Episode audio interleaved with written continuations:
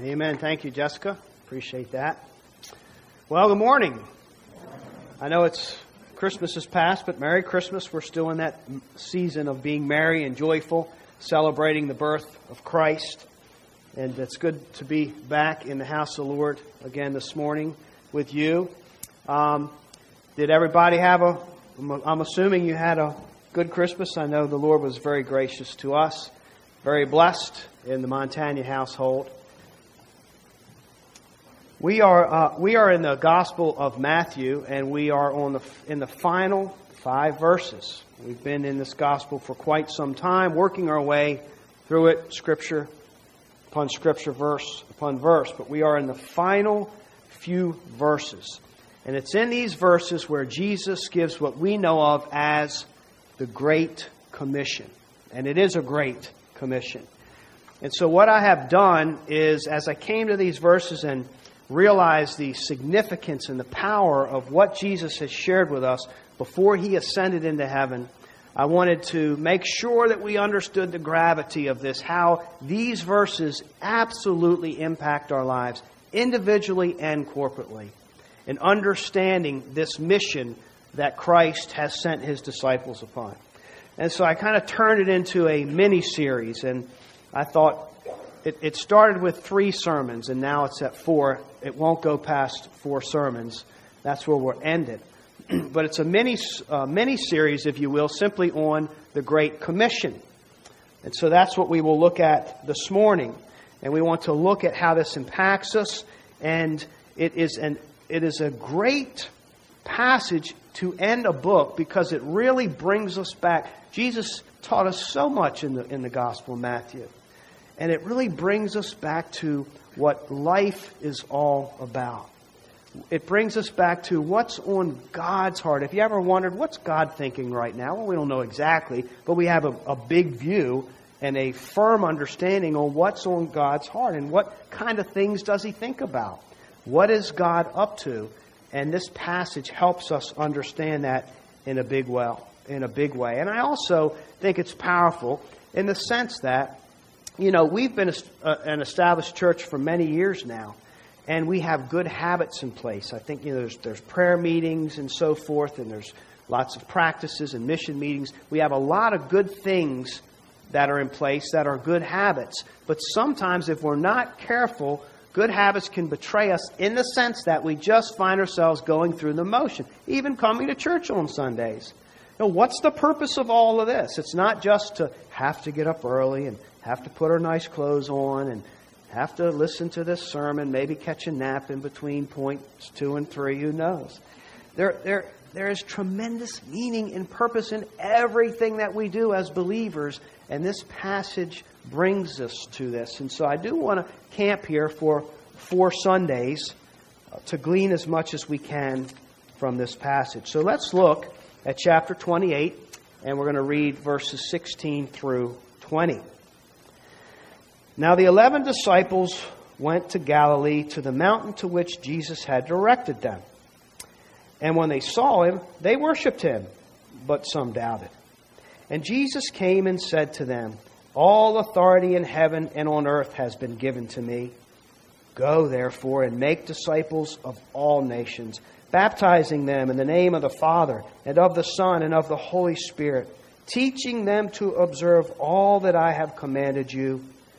And behold, I am with you always to the end of the age. God is with us this morning. Here's where here's my thinking on this mini uh, series. So rather than diving in, taking this word for word, I wanted to step back and get a big picture of what's on God's heart or God's mission. Because this passage in essence, describes the church's mission. But we want to know, well, what is God up to? Because we certainly don't want to, as God's people, uh, be accomplishing or be involved in a mission that's not what He is involved in. So, what is on God's heart? What is God's ultimate mission for the world? And we looked at that last time, and we found that the mission of God ultimately is that God is about God. God is drawing glory to himself. God is working for His glory. Everything that God does is for the glory of God. We were created literally for the glory of God. Isaiah 43 7. He formed us and He called us and, and He created us for His glory. So we looked at that last time, and I'll, I'll recap that and review that in a few minutes. And then the second is okay, so if God's main mission is to bring Himself glory, how does He do that? Are there knowable ways? Are there observable ways that we can see that God, yes, He is in this world bringing Himself glory in certain ways? And we'll answer that question today. And then the third sermon will be on okay, so if God's main mission is to bring glory to Himself, and He does that by what we'll find today is He brings glory to Himself through redeeming mankind. That's what we'll look at this morning. And then thirdly, okay, then how do I specifically bring glory to God? So that's what he's up to. Now, what do I have to be up to to tangibly and practically and effectively bring glory to God? That's what we will look at in our third sermon. The fourth sermon is a very practical sermon where we'll talk about this as being the last command of Christ. We'll talk about what it means to be a disciple and to make disciples. Um, I'll give you some practical things that we can just immediately do, decisions we can immediately make to say, okay, this is God's heart and He wants to reach the lost and He wants to reach the nations, I'm supposed to be a disciple and make disciple. What can I do? And I'll give some suggestions at New Covenant Fellowship ways to just get plugged in and get on board with what's happening here. And then I'm going to close that sermon actually with a 15 minute testimony, a video of a testimony of uh, a family that we got to know for a short time, and that's the Vangs, and they stayed at the Livermans at Restoration Farm, and many of us got to interact with them for a little while. But he gives a powerful testimony, compliments of Josh Hill, who used his video skills to capture this.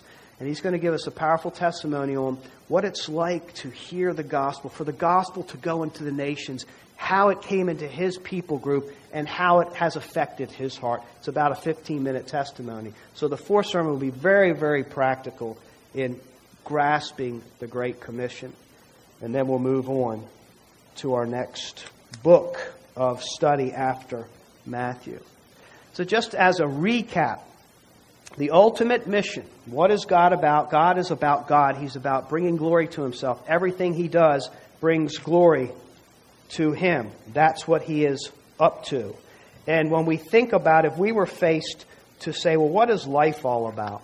Why is all of this here? If you step back and just take a, a big picture, a big panoramic, what is all this? The creation, the people, the cities, the country, the animals, the sky, the sea, you know, all of us. What are we all about? Why is all of this here?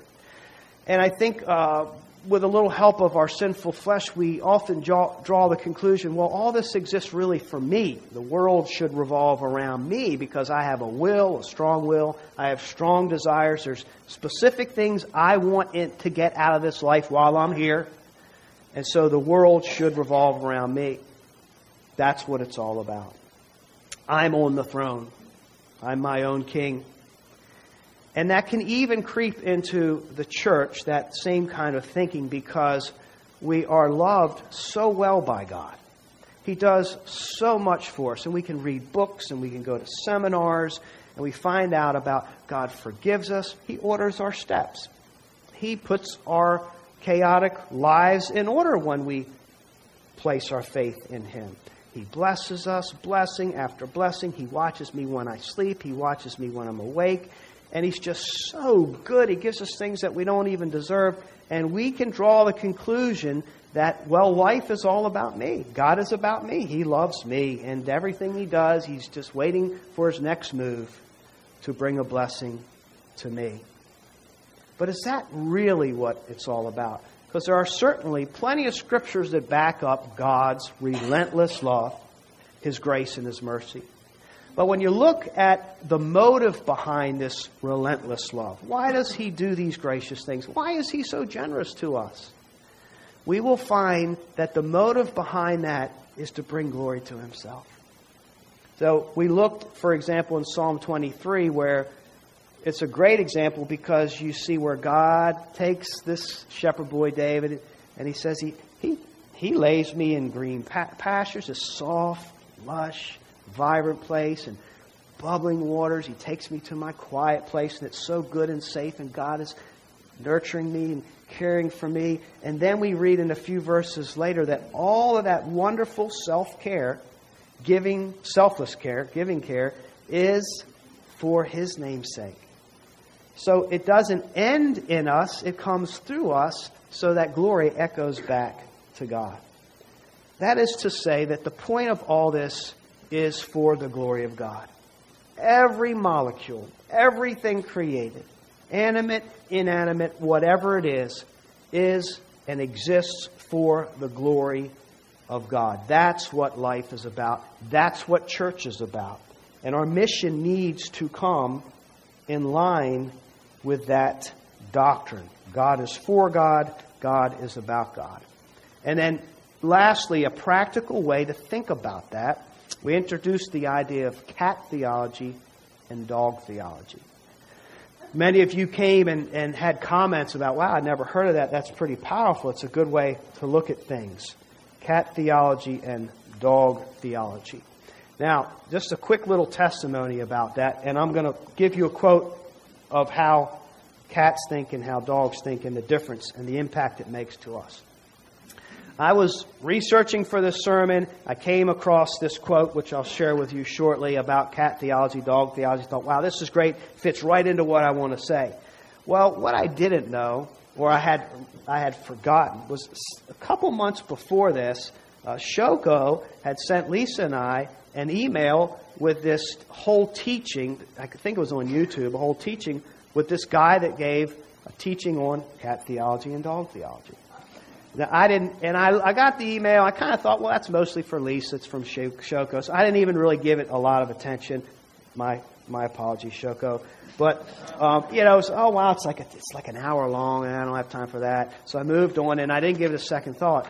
Come to find out that th- there is a legitimate teaching. A matter of fact, there are books written. This guy has written books. I think co-authored books with cat and dog theology and it's Bob Sjogren, and he lives in Richmond, Virginia, and he's big into missions. And um, he has, if I'm not mistaken, visited Restoration Farm right across the street. So it's a small world. I think I may have met him one time when he came, but I don't know that for sure. But anyway, it's just interesting how you think things are out here, and then God just brings them right into your lap. So, what is all this talk about animal theology, cat and dog theology?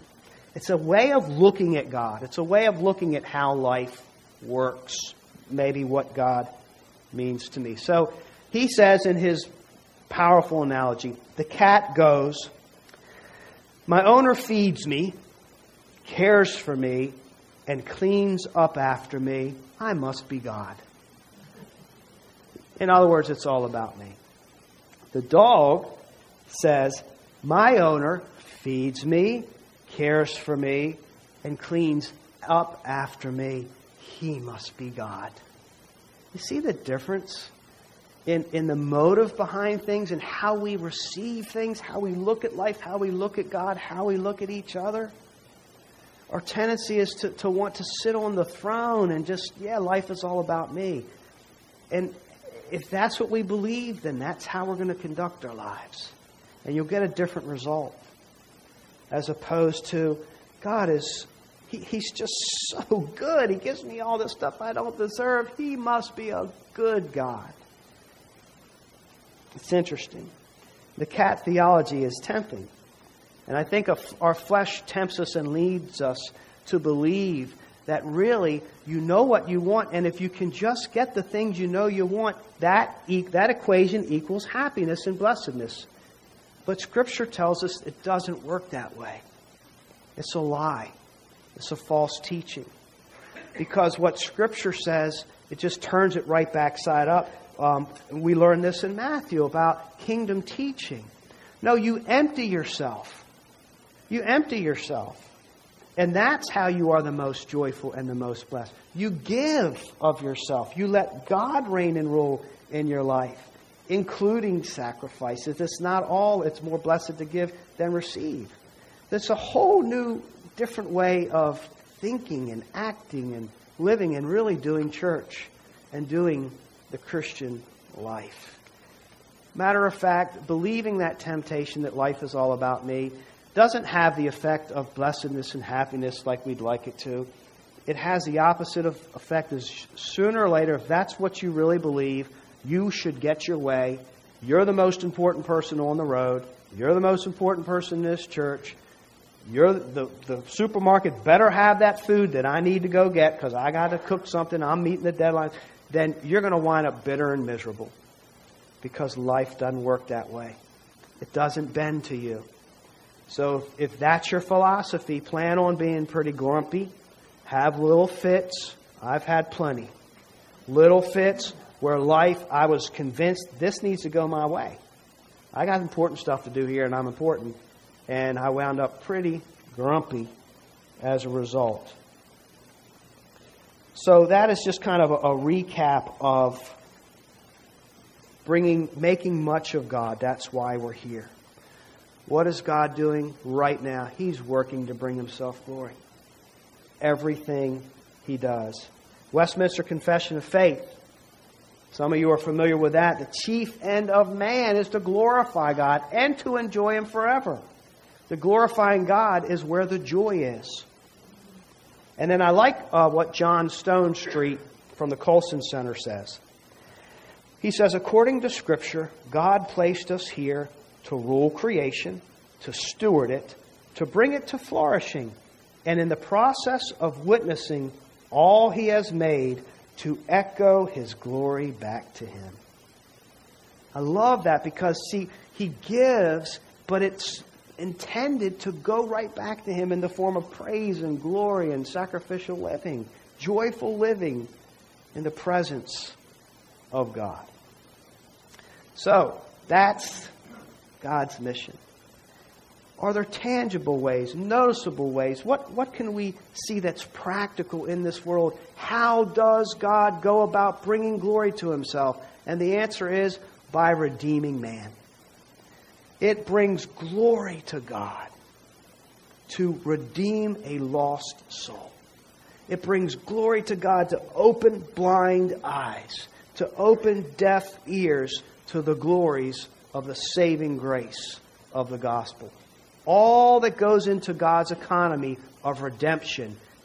The Old Testament, the New Testament, everything is designed to be a glory offering to Him. So if you think about before the fall, God brought glory to Himself by created, creating everything that we know, see, smell, hear, everything, all the senses that we interact with and engage with. Even things that we don't know exist. The galaxies, things that we are constantly discovering how vast this galaxy is, this creation is. He created all of it, perfect harmony, perfect order, and it was all good, even man, created in his image. So he brought himself glory. He even said, This is good. This is good. Light and day and night and dark, it's all good. Then man fell. And you wonder what God's going to do with this because you know He's a holy God and He, and he warned man not to eat of the forbidden fruit, but He does. And then you find man hiding. And he's naked and he's, he's ashamed of what he is now. His eyes have been opened to evil. He already knew good. And here comes God the Father. He comes to him. What are you doing? Why are you hiding? What's wrong? What has happened? Of course, he knows it's rhetorical. Well, I'm, I'm, I'm naked. Who told you you were naked? What is. And then he covers him with an animal sacrifice. He covers the nakedness. Now, there's still consequences to that sin, and it's cosmic, and the whole universe has fallen. And Romans tells us that creation groans for the day when it will be lifted back up again, which is what the Christmas story is. Christ came to accomplish. But there was this forgiveness, there was grace that which was not deserved was offered to God's creatures. And now God glorifies himself in that way, giving people the grace and the love that they don't deserve. doing this grand, impossible thing of winning sinful hearts back to Himself so that we voluntarily, willingly, and lovingly worship and praise Him and live for Him. So we can see God tangibly glorifying Himself through His plan of redemption. The whole sacrificial system of the Old Testament was all part of that plan to teach us about the one for all sacrifice of Jesus Christ. All of these things bring glory. And so, against all odds, if you will, and we were reminded this morning in Philippians that God can do the impossible when it pertains to bringing Himself glory, He will do it. And He is doing that in our midst. He has done it in our hearts, bringing glory to Himself. So He glorifies Himself when a, when a hell bound sinner repents. When a hell bound sinner confesses and owns his sin and says, Yes, you're Lord, and I owe you my life. It glorifies God when the defiled are cleansed. It glorifies God when those that were once not his people and alienated are welcomed into the table of fellowship and enjoy the saints of God, the love of God. It glorifies God to supernaturally transform us. When we, at the end of our services, have a time of praise and prayer, and we have an opportunity to hear from each other just little things that God has done in our lives Maybe something at school, maybe something on the job, maybe something in our marriage, something in our families. God is at work, and it pleases Him to glorify Himself in our lives. And this is how He does it. Think about the call of Abraham in Genesis 12. We looked at this at our Christmas message. He, ha- he actually didn't just, he doesn't just wing redemption. He's got this very specific plan to save mankind and to build the kingdom of God. And he made this promise to this pagan Abram, changed his name to Abraham, that you're not just going to be the father of a real flesh and blood son, even though your wife is barren and you're past the childbearing age. I'm going to make you the father of many, the father of nations. So through your seed, all, not just your people group, all people groups will be blessed by God. That was a promise that he made. So we, we're seeing what, how big God thinks. We're seeing what God is up to in the world, and it doesn't just start and end with his people Israel. But his people Israel were designed to be a nation. He gathered them in to be a nation that were to be a light to all the other nations so that they also would join into the praise and worship of the one and only true God. God thinks big. He doesn't just, if we can be happy with ourselves that I'm, I'm saved and I'm, I'm heaven bound, but that's not enough. That's not where God stops. God's grace is to be extended. So in Isaiah chapter 49, 6, he's talking to his people Israel. He says, It is too light a thing that you should be my servant and raise up tribes of Jacob and to bring back the preserved of Israel. In other words, it's it's a start, and you're my people, but it's too light. It's too little to just think on those terms. And then he says, I will make you as a light for the nations, that my salvation may reach to the end of the earth. Do you see God's heart in this? That was his plan of redemption for that particular people group. We learn in Judges that they weren't chosen because they stood ahead above the other nations in righteousness. They had their own ways of sinning and worshiping false idols. He chose them because of his sovereign grace. He employed them into service just like he does to us. Their service was to become a nation and follow him so righteously and zealously and passionately that other nations would see and want some of that, so to speak. If you think about the pinnacle of Israel would have been when David ruled and then his son Solomon. He secured the borders, things were going well, they were incredibly wealthy. I mean, gold bar upon gold bar in the treasury. Solomon was supernaturally smart. there was just harmony and peace in all the communities throughout all the land at this time. And it started to, to get some notice from the other kings and queens and the and the potentates of other nations, and they would come and say, What in essence, what are you doing here? I like this. You guys are advancing and you're prosperous and you're peaceful and you're happy. What's the secret? And so that was the pinnacle. Of course, it was to be God's the secret. Worshiping Him. He's the one and true God, and He's blessed us. That was as good as it got, and then it just kind of fell apart from there. All this time. And then by the time Jesus comes, God's own people don't recognize Him. Because they had turned this glorious opportunity of truth and action in, and they were deceived. They turned it into their own means of self righteousness, their own form of worship, and they still had good habits going on. That's the scary thing.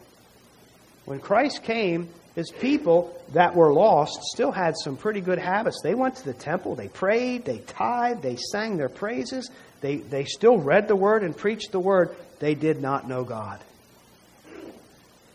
They needed to be recreated and refreshed. So you see God's bringing himself glory through different families, different tribes, different nations, so that he can be known throughout the entire world. Well, Israel remained there and they remained a nation. They learned some lessons along the way. And of course, there were true saints among the Old Testament people. Obviously, they, there were those that really did know God and believe in God, and we read about them. But eventually, many of them lost sight. And it was no longer a lifestyle where God was the point, that everything was about God. It became about them, what they could get out of it, how they looked in the eyes of man. We are here to glorify the Lord. And the way God glorifies himself is by saving lost souls and by growing souls or sanctifying those that are saved.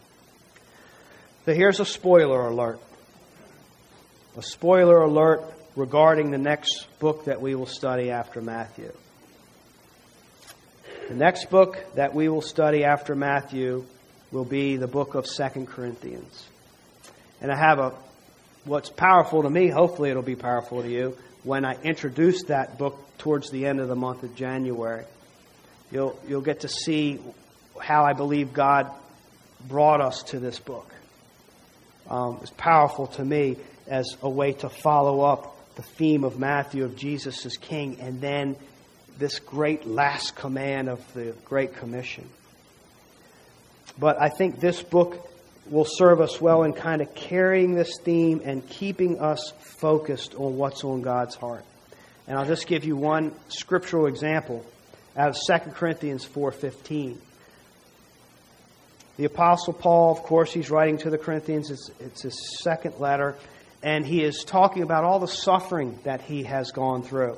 You know, the verses like, comfort those with the comfort that you've been comforted with. He's the God of all comfort. The Apostle Paul was describing the, the, the, depths that he has gone to to serve them, to bring them the gospel, to bring others the gospel and it's brought him nearly to his life, and he's been in despair. There's been a lot of suffering. So that's the background. But then he says in 2 Corinthians 4:15, "For it's all for your sake. It was all for you, so that you can grow, so that you can know God." And you think, well, that's cat theology. Yeah, there you go again. He's serving me because life is about me. He's willing to risk his life for me. How wonderful. Then he says, it's all for your sake. What's behind that? So that as grace extends to more and more people, it may increase thanksgiving to the glory of God. That's the Great Commission in that verse right there. See how it's about God? Paul is serving the Lord, he's giving his life, but the result is fruit. Others are coming to Christ. In other words, the choir is growing which gives God glory as souls are saved. There are more testimonies of the goodness of God, which is an extension of His grace and gives God glory. That's a perfect example of the difference between cat theology and dog theology, and what life is all about. That is what is on God's heart. So he is glorified. He's glorified at creation, and he's glorified in the miracle of recreation. If anyone is in Christ, he's a new creation. The old is gone, the new has come. This transformation that we are in the midst of is a way for God to glorify himself. Now, how does this work in the Gospels among the triune God? We've seen the same idea, the same thinking in God the Son. God the Son came to fulfill the mission of God the Father to bring him glory. And in his high priestly prayer in John chapter 17, he's, he's conversing with his Father in this chapter. And among other things, he says this in verses 4 and 5, John 17. I glorified you on earth, having accomplished the work that you gave me to do. He understood his mission. He was born in the manger. He grew. He began his ministry. He lived a life of righteousness. He died for our sins. So he says, I glorified you in that, what you sent me to do, what I came to do. Now, Father, glorify me in your own presence with the glory that I had with you before the world existed. So within the Godhead is just one member of the Trinity bringing glory to the other perpetually. So we're learning that his desire is to glorify God in the mission of winning souls. And so, what we need to be thinking about as we go through this series is readjusting our thinking in our heart and our mind and what we're doing, even with our Christian lives. Do I love the same thing, same things God loves? Are my goals and my ambitions the same thing that God is up to? Do I rejoice over the same things that God rejoices over? These are the things that we want to be thinking about during this mini series. And Jesus, in this high priestly prayer, says this as he's talking to his Father, again in chapter 17, now in verses 15 through 19. And it's where he says, I didn't ask you to take them out of the world, but keep them in the world, but keep them safe. So we're in the world, but not of the world. And then verse 18, he says, As you sent me into the world, so I have sent them into the world. Now you see that not only is it Christ's mission, so God gets glory to himself through his plan of redemption.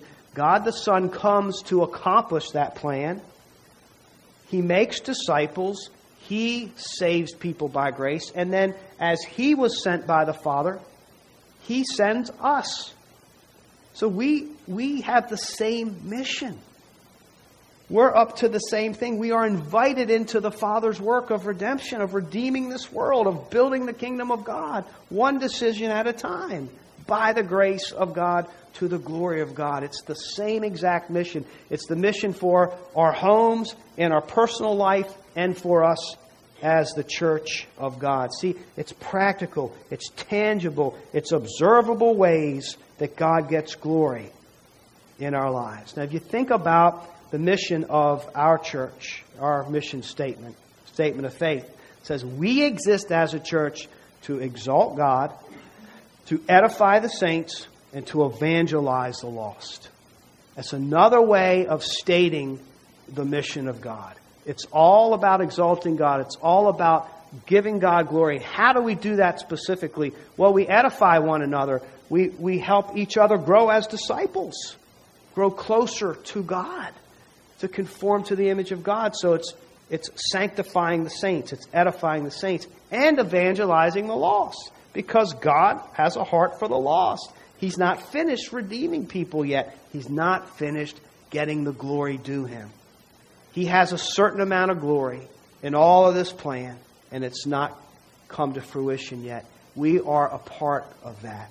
So at New Covenant Fellowship, we exalt God, we edify the saints, we evangelize the lost. It's being a disciple and making disciples for the glory of God. That's what everything that we do here, in a sense, some things more directly, some things indirectly, but that's the big picture of all that we do. everything that we do has that as its motive. That's how we tangibly glorify our Father if you want to see it. If you want to see it, you'll see people in the classrooms teaching our young ones about the faith of Christ.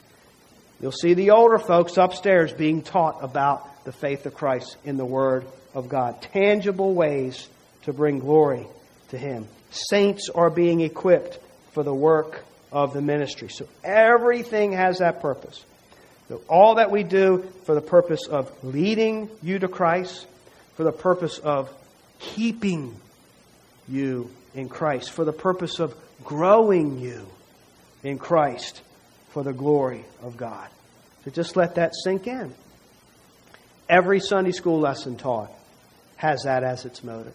Every sermon ever preached, every community group ever gathered in any home over the years, every offering, every penny given has this as its motivation. Every testimony given, every testimony of the Advent candles given. It's for this purpose exalting God, edifying the saints, evangelizing the lost. Every counseling session ever given. Missions meetings that take place, mission trips that take place, service projects that take place, tearing the chairs, stacking the chairs up, and putting the chairs back. All of that is fitting into the glory of God. It's what He has given us to work with to make disciples and to be disciples. Wiping a table counts. Printing a bulletin counts. The elders' meetings, the deacons' meetings, all the prayer groups that we've had, greeting one another with bulletins out in the sidewalk. All of this is just our way to make this happen tangibly for the glory of God.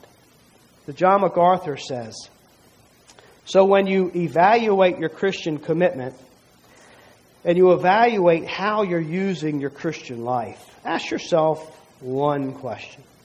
Am I involved in winning lost men and women to Jesus Christ? Is that where my time and energy and effort and talent and money is going? When we think about that, I am here to serve God in the way that He has gifted me and in my willing obedience to lead people to Christ and to keep those that are already in Christ in Christ and to grow them. Be a disciple, make a disciple.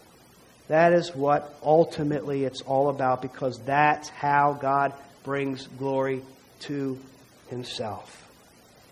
That's God's mission. That's God's the Son, God the Son's mission. That's God the Holy Spirit's mission. Is that your mission?